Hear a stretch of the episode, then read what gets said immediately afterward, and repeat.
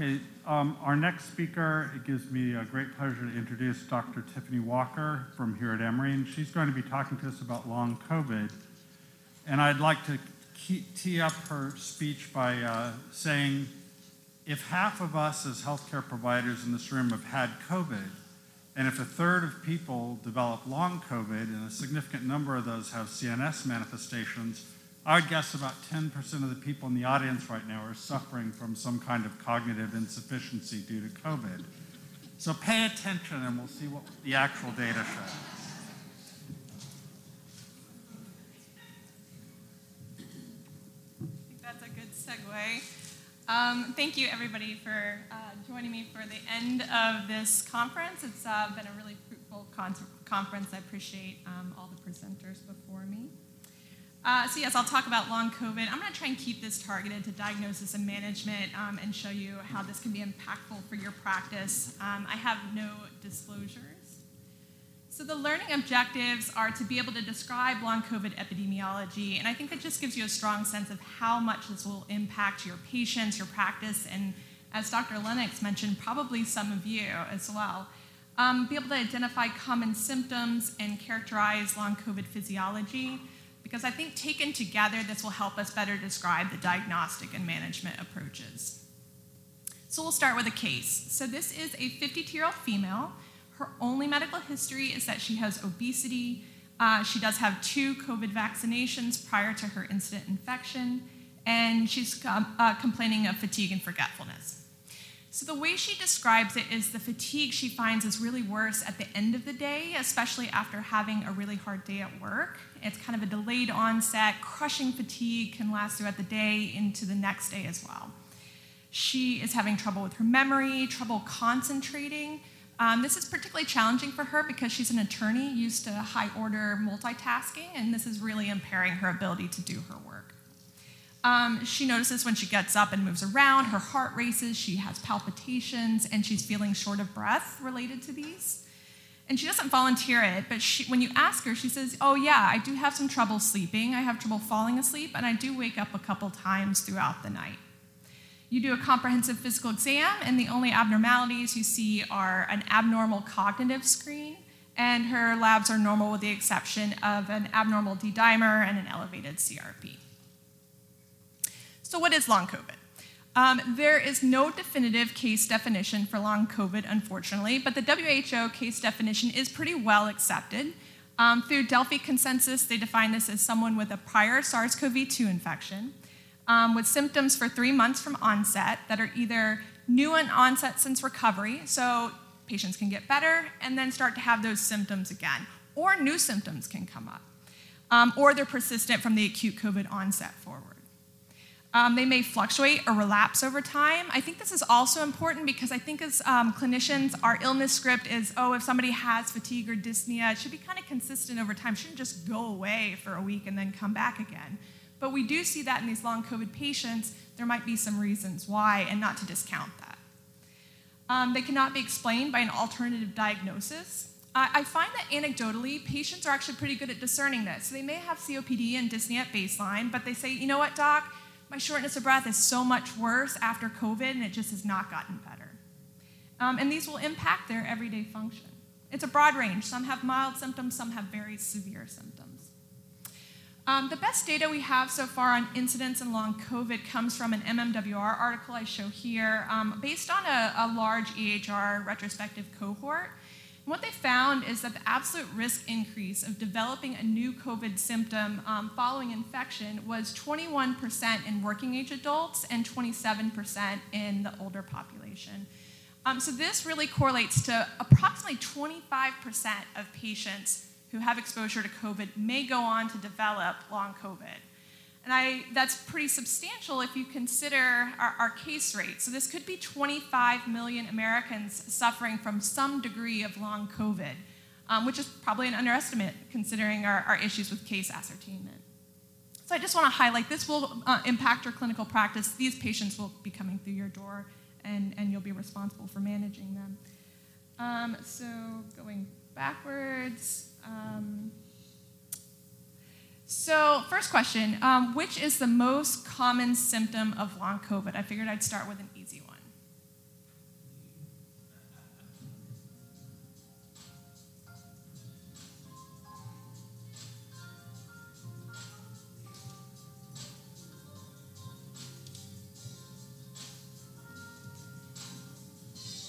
And seeing that we've had a little bit of attrition, I'll go before our 60. Fatigue, excellent. So you guys got that one right. I think we classically think about it as dyspnea. I just want to highlight in this, not necessarily that the most important thing to take home from this is that fatigue is most common. It's just that this is not just dyspnea. Um, all of these are symptoms of long COVID, and in fact, the list goes on. It's really quite long. So let's talk about some of the more common symptoms. So this is from a meta-analysis, 18 studies, about 9,000 people, and I think interestingly, that's a one-year time point from incident infection. So it's pretty late, and you're seeing that some of the most common symptoms, um, fatigue occurring in 25 to 30% in this study. Um, what does fatigue look like? So this could be that relapsing, remitting fatigue that's kind of continuous throughout the day. Um, this could also be post-exertional malaise. And so that was what I described in the case presentation, right? They have a cognitive load, they have a physical exertion load some point during the day, delayed onset crushing fatigue that can last for a while. Um, this could also be exercise intolerance. That's your 25 year old marathon runner that can only run a mile now. Otherwise, she doesn't complain too much throughout the day. Um, depression, anxiety are quite common. Um, I find anecdotally my patients feel that this is more secondary to the debility of the other symptoms they're experiencing, more so than a primary, um, but something that should be investigated further. Um, brain fog. What cognitive domains are affected? So, trouble um, processing, concentration, um, word finding, so semantic memory, and um, trouble with executive function. Um, dyspnea, as we mentioned, is not necessarily homogeneous. So we have those that had the acute parenchymal injury and then have um, persistence of their, their injury over time that causes this dyspnea. Um, you also have those that have perceived dyspnea. So maybe um, they get up, they start walking around, heart starts racing, they start feeling very short of breath. Um, this is uh, something that could indicate a dysautonomia or dysrhythmia in the setting of long COVID. So keep in mind that's potentially heterogeneous as well. We'll see patients with normal workups and have lots of dyspnea. Um, sleep, this is trouble falling asleep, um, maintaining sleep, and waking up unrefreshed.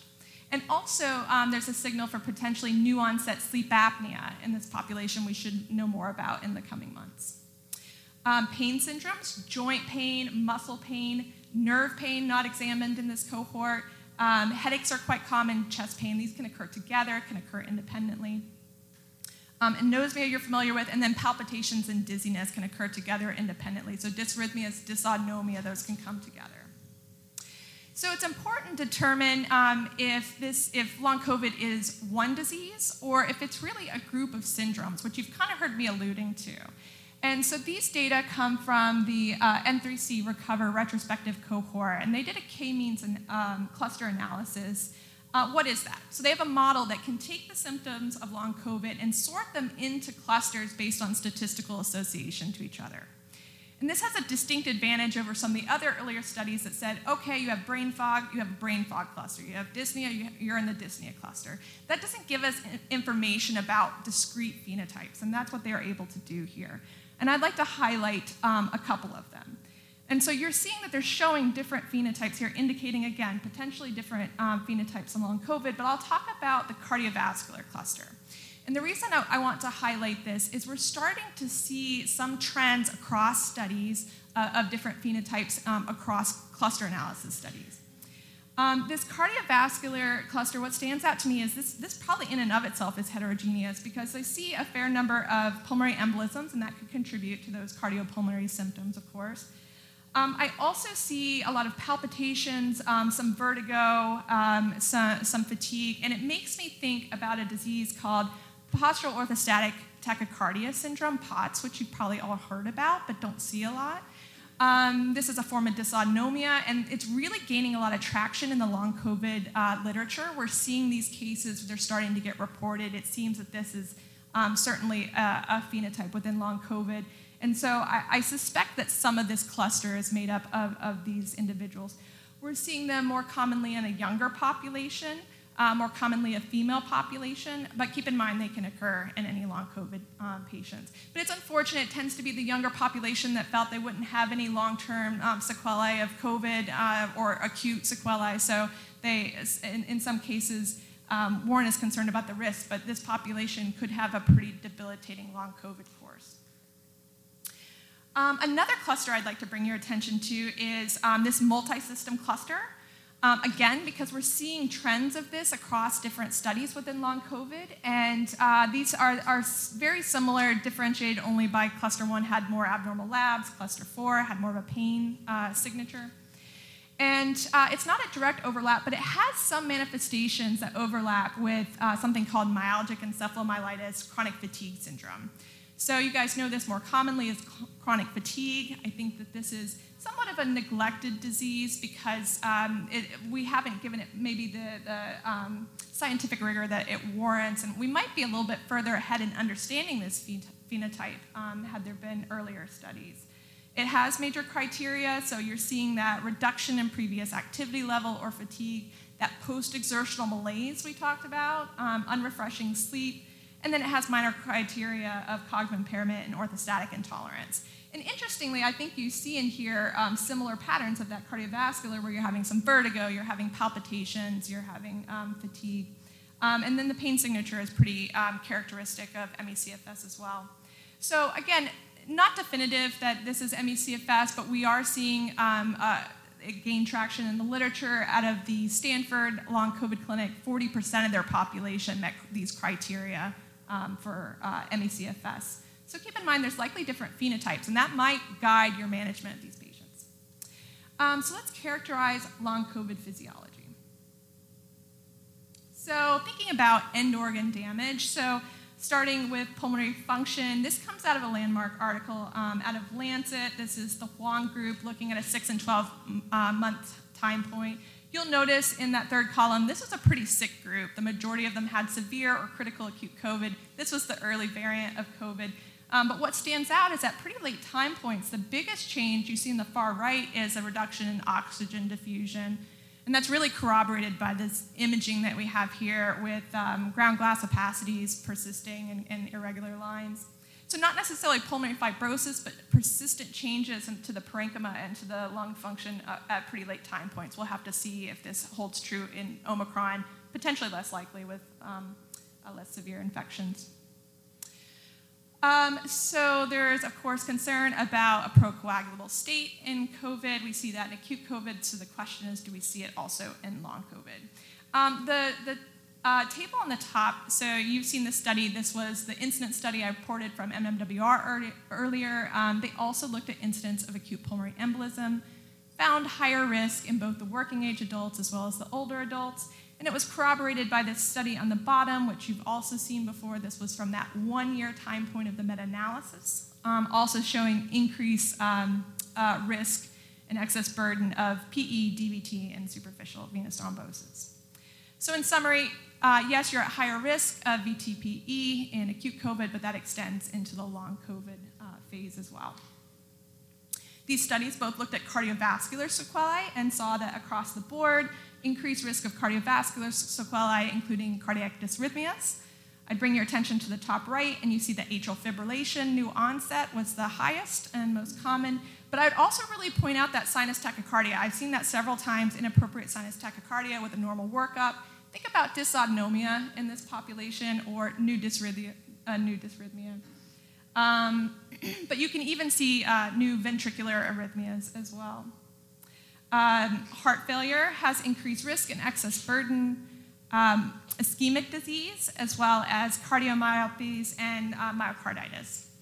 And the way I tend to look at this is, um, although the, these are increased risk and incidence, it's not so substantial that you would work up all of these things in all of your patients. And so I tend to think about it, um, and this is stepping a little bit outside of my expertise, um, like an HIV/AIDS patient, where it's a pro, uh, it's a hyper, um, excuse me, a pro-inflammatory state. They're at higher risk of some of these um, end organ diseases, but you wouldn't work these up in all patients. You'd use your clinical acumen to guide you. And I say that because early on we were doing all of these studies in all of these patients.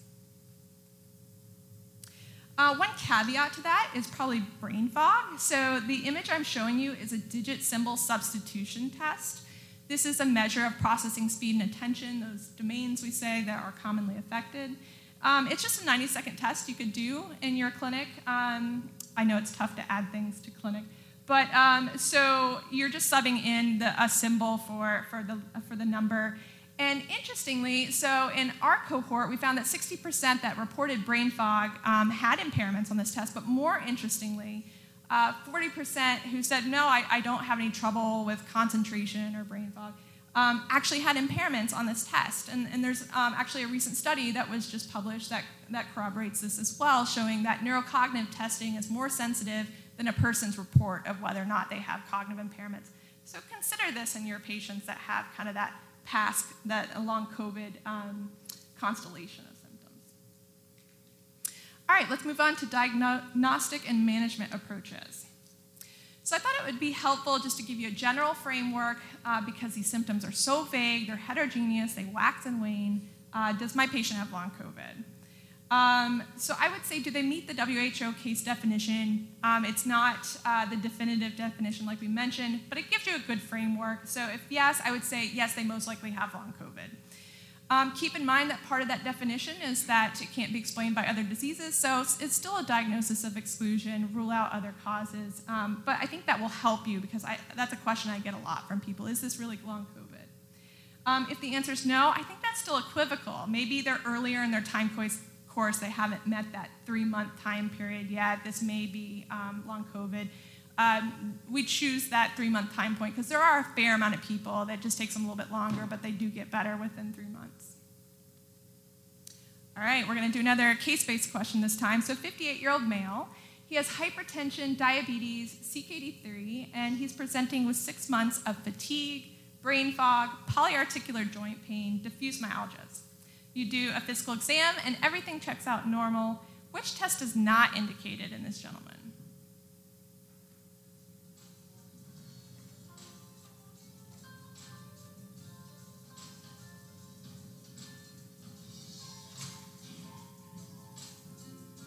And if you can't see from the back, CBC, CMP, ANA with IFA, TSH, free T4, and B12.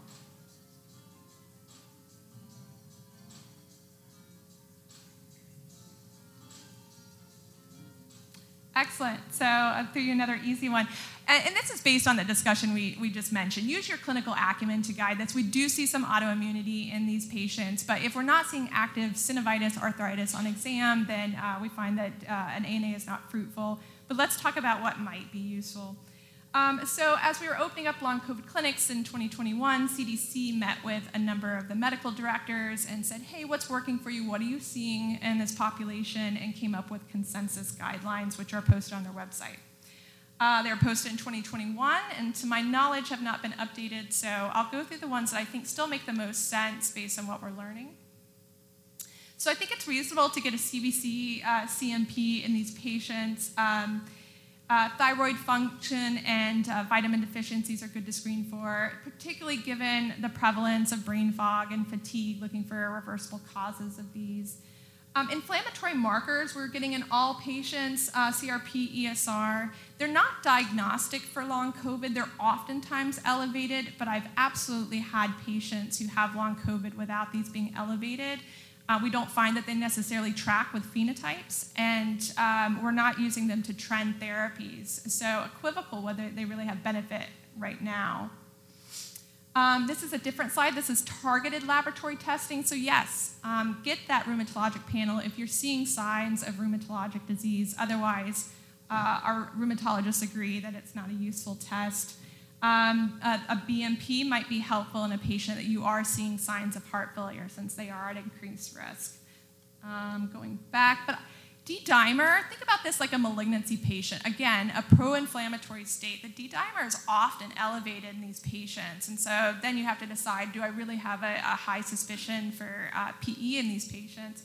Um, so again, if it's low, it can be helpful, but I would have your uh, clinical acumen drive that decision. And uh, troponin is often elevated as well. And, and so what I've seen is the high sensitivity troponin of 20, 30, 40. Um, and then you're left with uh, do I think this is ACS? Typically, that's not why you're getting it, or they'd be in a different setting of care. And you're left with what do I, what do, I do with this information? So I find that the troponin has not been as helpful. Some targeted diagnostic testing to consider. Um, so, the six minute walk test, I think, particularly in those that had severe acute COVID, um, you can unearth some exertional hypoxia that actually needs to have oxygen. Um, and it helps you get a feel for their exertional tolerance. Um, and then I'd really like to bring attention to the tilt table test because I talked about dysautonomia a couple times. So this is the diagnostic test. It's about 92% specific for um, dysautonomia or POTS. And so if you get that patient, they get up, they feel really short of breath, they, their heart races, they feel dizzy. Um, think about POTS and refer to cardiology for tilt table testing. Um, a couple of other diagnostic tests listed on their website, um, and a couple I've added based on what we've learned. So, pulmonary function test is a great start for people who are dyspneic, just to rule out an underlying um, pulmonary process. Um, CT chest uh, without contrast can be helpful too if you, they had a pretty severe uh, pneumonia previously. VQ scan, I think for, for PE, as these are often subacute, and assuming they don't have uh, significant, significant parenchymal um, changes that would affect the interpretation. Um, EKG, um, including potentially a Holter monitor for those that are having a lot of palpitations. Um, we pick up dysrhythmias in this population. Um, you might see some RR changes consistent with dysautonomia. Um, I didn't discuss this because um, I didn't have enough time in this talk, but EMG nerve conduction, we are seeing signs of uh, small fiber neuropathies in these patients. So keep that in mind. That is a sign of long COVID. polysomnography, if you see OSA. Um, low threshold for neurocognitive testing referral, like I mentioned. And the last I'll mention is uh, we're seeing um, a lot more GI manifestations. There's more attention around it. And so um, these tend to be more uh, IBS, um, potentially gastroparesis. Uh, so they may um, need uh, these studies for either rule out of other diseases or for diagnosis. Um, as I mentioned, a lot of anxiety, depression, PTSD, so don't forget these screening tools that can help you monitor um, responses to treatment.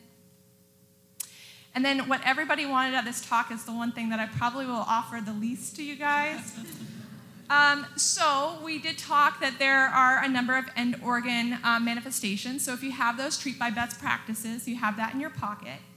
Um, however, we still don't have enough data on what is driving long COVID, and so we don't have any FDA approved medications. Um, there are some repurposed drugs that are being used in long COVID clinics right now. I'm happy to discuss that in Q&A. Um, but I think one of the most important things you can do for your patient um, is actually to validate them. Um, oftentimes, their workup will be normal, and uh, they're often told that by their physician with really a good intention by the physician to reassure them hey, your labs look great, um, your imaging is normal. Uh, this just takes a while to get over. And uh, for these patients, some of which are, are extremely debilitated, uh, it's actually pretty demoralizing for them. And uh, there's a, a fair bit of frustration in the long COVID community for that reason. And so, my advice would be to approach it more as hey, this really sounds like long COVID. And for some people, that's really disabling. Um, unfortunately, it's a new disease, so we don't know that much about it, but there are a number of studies that are going to help us understand what's causing it, how we can treat it. Um, and although I know this is really frustrating, um, we're, we're hopeful that we'll be able to, to get there. And speaking of which, um, the, one of the early clinical trials that will be launched or is launching, there are three of them right now set up, is, um, is Paxlovid because there is evidence of uh, persistent viral reservoir. We see SARS CoV 2 in the gut at four months post infection. Um, also, have been able to detect spike antigen up to 12 months post infection. You see that here in this figure. In the red are the long COVID patients, and the blue are those that had COVID and didn't develop long COVID. So, a certain percentage of those long COVID patients are developing, um, are, are, persistently producing spike antigen uh, at pretty late time points. So um, the studies will be a Paxlovid, a 15-day course looking at uh, composite symptom scores, patient-reported outcomes, and quality, scale, quality of life scales.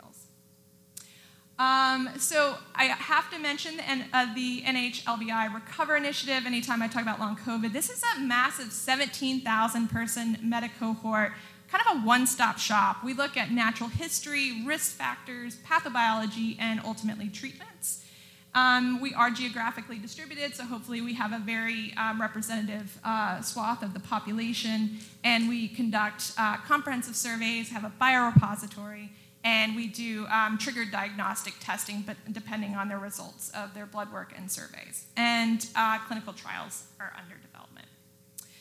So, in summary, um, I hope I impress upon you that long COVID is, is really quite common, and I do think it will impact your practice. Um, you will, you're probably already seeing these patients. You got the answers right. Um, it could affect up to 20 to 25% of COVID survivors. Those symptoms um, are really vague and heterogeneous, but think about fatigue as being, you know, maybe uh, waxing and waning, could be the post exertional malaise, could be the exercise intolerance. Uh, dyspnea also could be heterogeneous, um, those that had the parenchymal um, damage versus those that have the perceived dyspnea from a dysrhythmia or dysautonomia. Um, brain fog is uh, trouble um, finding words, processing speed, attention. Um, sleep, um, don't forget, sleep apnea is a potential uh, source as well. And then pain syndromes muscle, nerve, joint, chest pain, a lot of headaches, dizziness, palpitations, anxiety, and depression. We suspect there are multiple long COVID phenotypes. We'll be learning more about those. We don't have them all defined. There is data to support um, uh, POTS and some growing data to support ME/CFS. Uh, your workup and management should really be guided by your clinical acumen. And um, yeah, please validate your patient. Hopefully, we'll have some medications to treat them soon. And these are my references.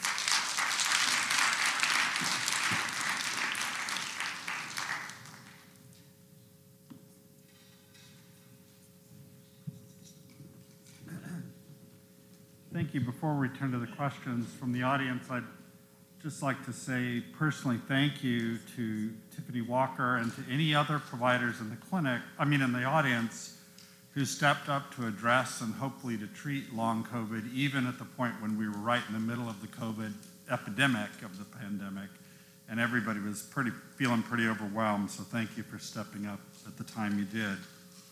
So the first question. Um, you talked about using Paxlovid to treat long COVID.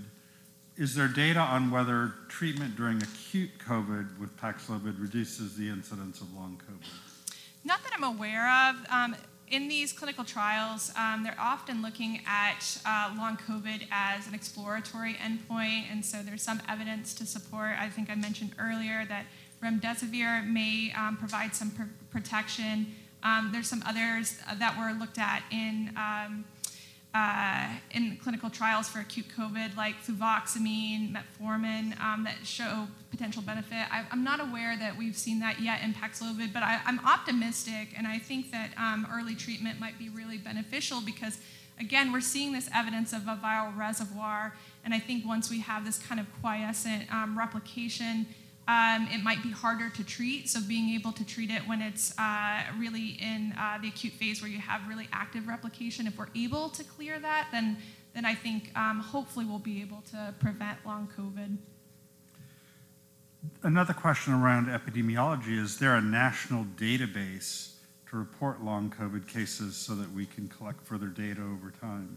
No, and I think that would be um, a, a really helpful tool to have. And I think there's been so many different efforts in long COVID going in different directions that uh, uh, we haven't had a collaborative um, effort towards that. Uh, like I mentioned before, there's still no definitive case definition, and different groups have different definitions, including CDC's uh, definition doesn't mirror that of WHO's definition. Um, so I think that would be um, really quite beneficial. I think at this point, um, the leading uh, study that will be answering these again is the Recover Initiative um, all the efforts um, by NIH are really being funneled into that study. Um, and, and being a 17,000 person meta cohort really kind of puts it on par. I, I think about it like an NHANES uh, cohort being able to really answer a lot of important questions. So that's really the hope. Joe? Hey, hey um, I apologize to everybody for being a pain in the ass, but um, um, two studies were presented at CROI. One was the ensitrelvir study, um, which is randomized, blinded, placebo-controlled trial done in, in Japan. Um, and they published a secondary outcome in, in a randomized, blinded, placebo-controlled study um, suggesting there was a benefit in, in long COVID symptoms. Um, so, so, you know, that's the kind of the best evidence. Mm-hmm. Um, on the other hand, there was a, a, a 5401 study randomized, blinded, placebo controlled study of long acting antibodies, which you mentioned, Jeff, that showed um, uh, clear clinical benefit, you know, like a 90, 87% reduction in, in hospitalization. No difference in long term symptoms. Again, randomized, blinded, controlled, um, which was actually stunning because that, that obviously that antibody's around for that entire time. So that, that got a poster because, of course, nobody likes negative studies. So, so you, they're hard to publish and, and, and, and they rarely get on the platform. But it was completely negative, um, which is really kind of striking because it was clearly clinically effective. So um, I think that, that the data are still kind of up in the air. Yeah, and we definitely need more studies. And I'm going to put you on the spotlight, Joe, because I hate this that. is a this is a virology question. Because Tiffany mentioned that in the gut you can find antigen for months afterwards. But if the lung, people have argued that if the lung is the primary organ that's infected, and you're, you know, coughing up antigen for months on end, you'll find it in the gut. How would you say if this is a true pathogen in the gut, or is there? Do you need to find markers of viral replication? I mean, have you put any thought into this? Because we went through similar things yeah, yeah. I- with I- mucosal infection and HIV. Yeah, I bet Tiffany can answer this. I, I think a couple, I mean, the biology of, of coronaviruses don't suggest a persistent infection, but, but I imagine it's, it's plausible. I also think that, you know, like um, it could be a little RNA producing machine so that without ongoing replication, you could get spike protein. There are ACE receptors in the gut at, at a lower level than in the lung, so I think that, that it's certainly plausible that, that there's virus in the gut. So I think all these things are, are, are, are plausible. Um, I'm skeptical that Paxlovid will do anything, but, but, but the only way to find out is to test it as you're doing, so I think it makes sense. Okay, all right, thank you. Um, you mentioned, Tiffany, that you know people. We have data at certain time points about what proportion of people have either persisting or new onset within a certain time point of, of symptoms. Do we have data on what proportion of people subsequently resolve back to a baseline or persist or worsen? Yeah, no, we don't have those data yet. And again, uh, hopefully that will be answered by Recover because it's supposed to look at natural history. So we recruit not only um, long COVID patients because we want to answer specific pathobiologic questions within that population, but we also recruit patients who have acute COVID, follow them prospectively so we can answer questions about incidence, resolution, and what that time course is. So we really have a better feel for natural history. So that's really not defined yet. And there's been this um, list of symptoms that you highlighted.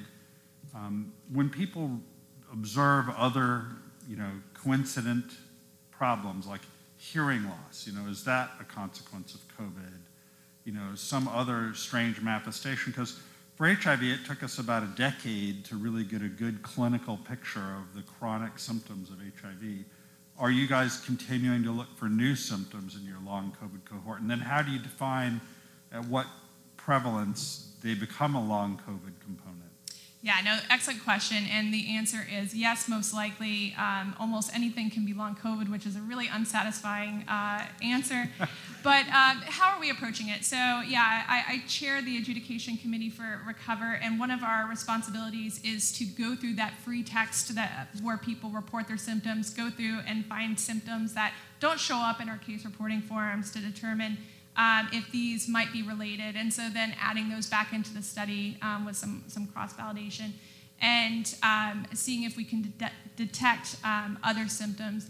And um, it's going to be challenging because if they're occurring at a pretty low rate, being able to tell a statistical di- difference from those that are, are uninfected um, is, is going to be challenging. but we've seen a number of manifestations that show up enough that it's a little bit fishy. You know, uh, manifestations of uh, some people losing their teeth or, or um, uh, gingival issues, um, yeah, hearing loss and uh, uh, tinnitus. So, um, yeah, at this point, everything's fair game, um, and hopefully uh, we'll have some more data once we, we are able to have more of a comprehensive review of systems. And I think parenthetically, we have it really easy in the HIV care community because we have a perfect surrogate, right, with viral load for active replication. And for long COVID, it doesn't seem likely we're going to have a surrogate for long COVID based on what we're hearing so far. And, you know, I do think that it's really nice for the um, CFS ESF syndrome that the research that's going on in this area might also shed a light on what's the pathogen- pathogenesis of that syndrome, since, you know, there seems to be some overlap. Yeah, absolutely. I think there's a lot of interest right now in both diagnostic and uh, surrogate biomarkers, um, both because it's such a heterogeneous disease that wax and wanes. If we had a test that we can say, oh, this is long COVID, and then again, a surrogate one so that we are able to uh, monitor trends over time um, to treatment when we do find treatments that are effective. There's a lot of um, emphasis on that right now. We'll see elevations of IL 6, IL 4, but it might not be re- reproduced in all studies, um, so it doesn't seem to be uh, reliable, um, you know, past the acute phase. And um, what was your second point? Okay. Um, a question that just came in on Slido. Um, has there been any investigation between if there's an interaction between COVID vaccination leading to long-term COVID? Yeah, so um, it's a the, the data on vaccination is equivocal. So uh, taking it in the other direction, um, the it seems to be um, the majority of the data point that vaccination is um, somewhat protective, um, not completely protective against development of long COVID. There are definitely anecdotal reports of individuals getting um, worse after vaccination or having new onset symptoms that kind of fit the constellation of symptoms of long COVID. Um, but the data on that is, is not as strong as the data that um, there seems to be a protective effect. Okay. And the, the diagnostic testing that you recommended up front seems fairly simple and easily accomplished. And then as you go into your clusters, then you get into more complex and potentially expensive diagnostic testing. Has anybody looked at if there's 25 million long COVID sufferers in the US, what the economic costs will be to go down the various pathways, and then, you know, what is the likelihood that this will be economically feasible for the health systems and how to make it so? Yeah, no, not to my uh, knowledge. Um, I don't think there's been um, uh, um, social economy uh, uh, of these procedures. But that was absolutely a concern of ours when we were opening these long COVID clinics because we saw these acute manifestations of new onset heart failure, PEs, um, ischemic disease. And so, like I mentioned, we were doing this million dollar workup on all patients. And so, that's something I'd like to highlight that it's not necessarily indicated to do that. You'll see in my pre and post test um, I gave you a number of diagnostics you could do based on heart failure, ischemic disease, but I think the things that are more common right now than those that are, are higher in this population are things like um, POTS and um, other um, immune dysregulations that are contributing to these symptoms. So I wouldn't necessarily jump to that million dollar workup. I'd really um, target it to what you're seeing. If it looks like POTS dysautonomia to you, then go for that um, tilt table test referral, and that will be a cheaper exam than a cardiac MRI and an echo and, and all those. Okay. Yeah. And then this last question, I think, um, is really. Um, oh, I'm sorry, there's another question here in Slido. Um, young people with mild COVID aren't getting treated necessarily with Paxlovid or anything else. Might that be putting them at risk for long COVID? And do you, you showed in your slides that long COVID seemed to be more common in older people, but certainly was prevalent among younger people. So, is, are we doing the right thing by not treating mild to moderate COVID in young people? Yeah, I mean that was the the, the point that I had, I had forgotten that I wanted to make. Um, we don't have enough data yet um, to, to the discussion we had earlier about antivirals that have shown some benefit in preventing long COVID. Um, I think we need more data, and I think those need to be primary outcomes in clinical trials to know. But I do have a lot of concern that those could be really beneficial in preventing long COVID, particularly if there is persistent um, replication. And I, I, really want to emphasize that long COVID is not limited to the severe acute COVID population. I think that's kind of a misnomer. There's some data to support that it's worse in um, those with severe disease, but it's, it's um, not strong data, it's somewhat equivocal. And we see lots of patients that have mild acute COVID that are um, really debilitated. I don't see anecdotally a big difference in those that are, are really sick. So Um, I have a lot of concerns that we're missing an opportunity to um, treat all patients that have acute COVID and trying to prevent long COVID. I really think that's a missed opportunity. Right, and it would be helpful if we had the data showing it was 50% effective or 80% Yeah. effective, right? So we need to get more data. Yep. So for the final question, this is really addressed to the conference organizers. Since everybody here is vaccinated, why are we requiring masks? And the reason is it's a judgment call, but we know that immunity wanes. And the North Carolina study that I presented earlier today, I didn't really dwell on it, but in that population, if you were more than three months from your last vaccination, your protection against developing severe disease was almost zero. So, I mean, it was not zero, I shouldn't say. It's, it's not, it wasn't as nearly protective as if you were within three months of your vaccination. So, for that point, at this point in the epidemic, we elected to continue the mask wearing. A year from now, it may not be required at all, right? We just don't know what's going to happen with COVID. So, it was out of caution. Can I so add to that? thank you for wearing your masks. I'm sorry? Can I add to that? Yeah. Um, so the data show that um, uh, recurrent infections put you at higher risk of developing long COVID. This is more, um, um, um, the association is stronger actually in Omicron than it is in the pre-Omicron variant. So the, the more infections you get, the more likely you're to develop long COVID. I think we put a lot of emphasis on um, mitigating the risk of acute COVID severity and, and don't often um, consider the long-term sequelae. Okay, thank you, Dr. Walker. That was very excellent discussion.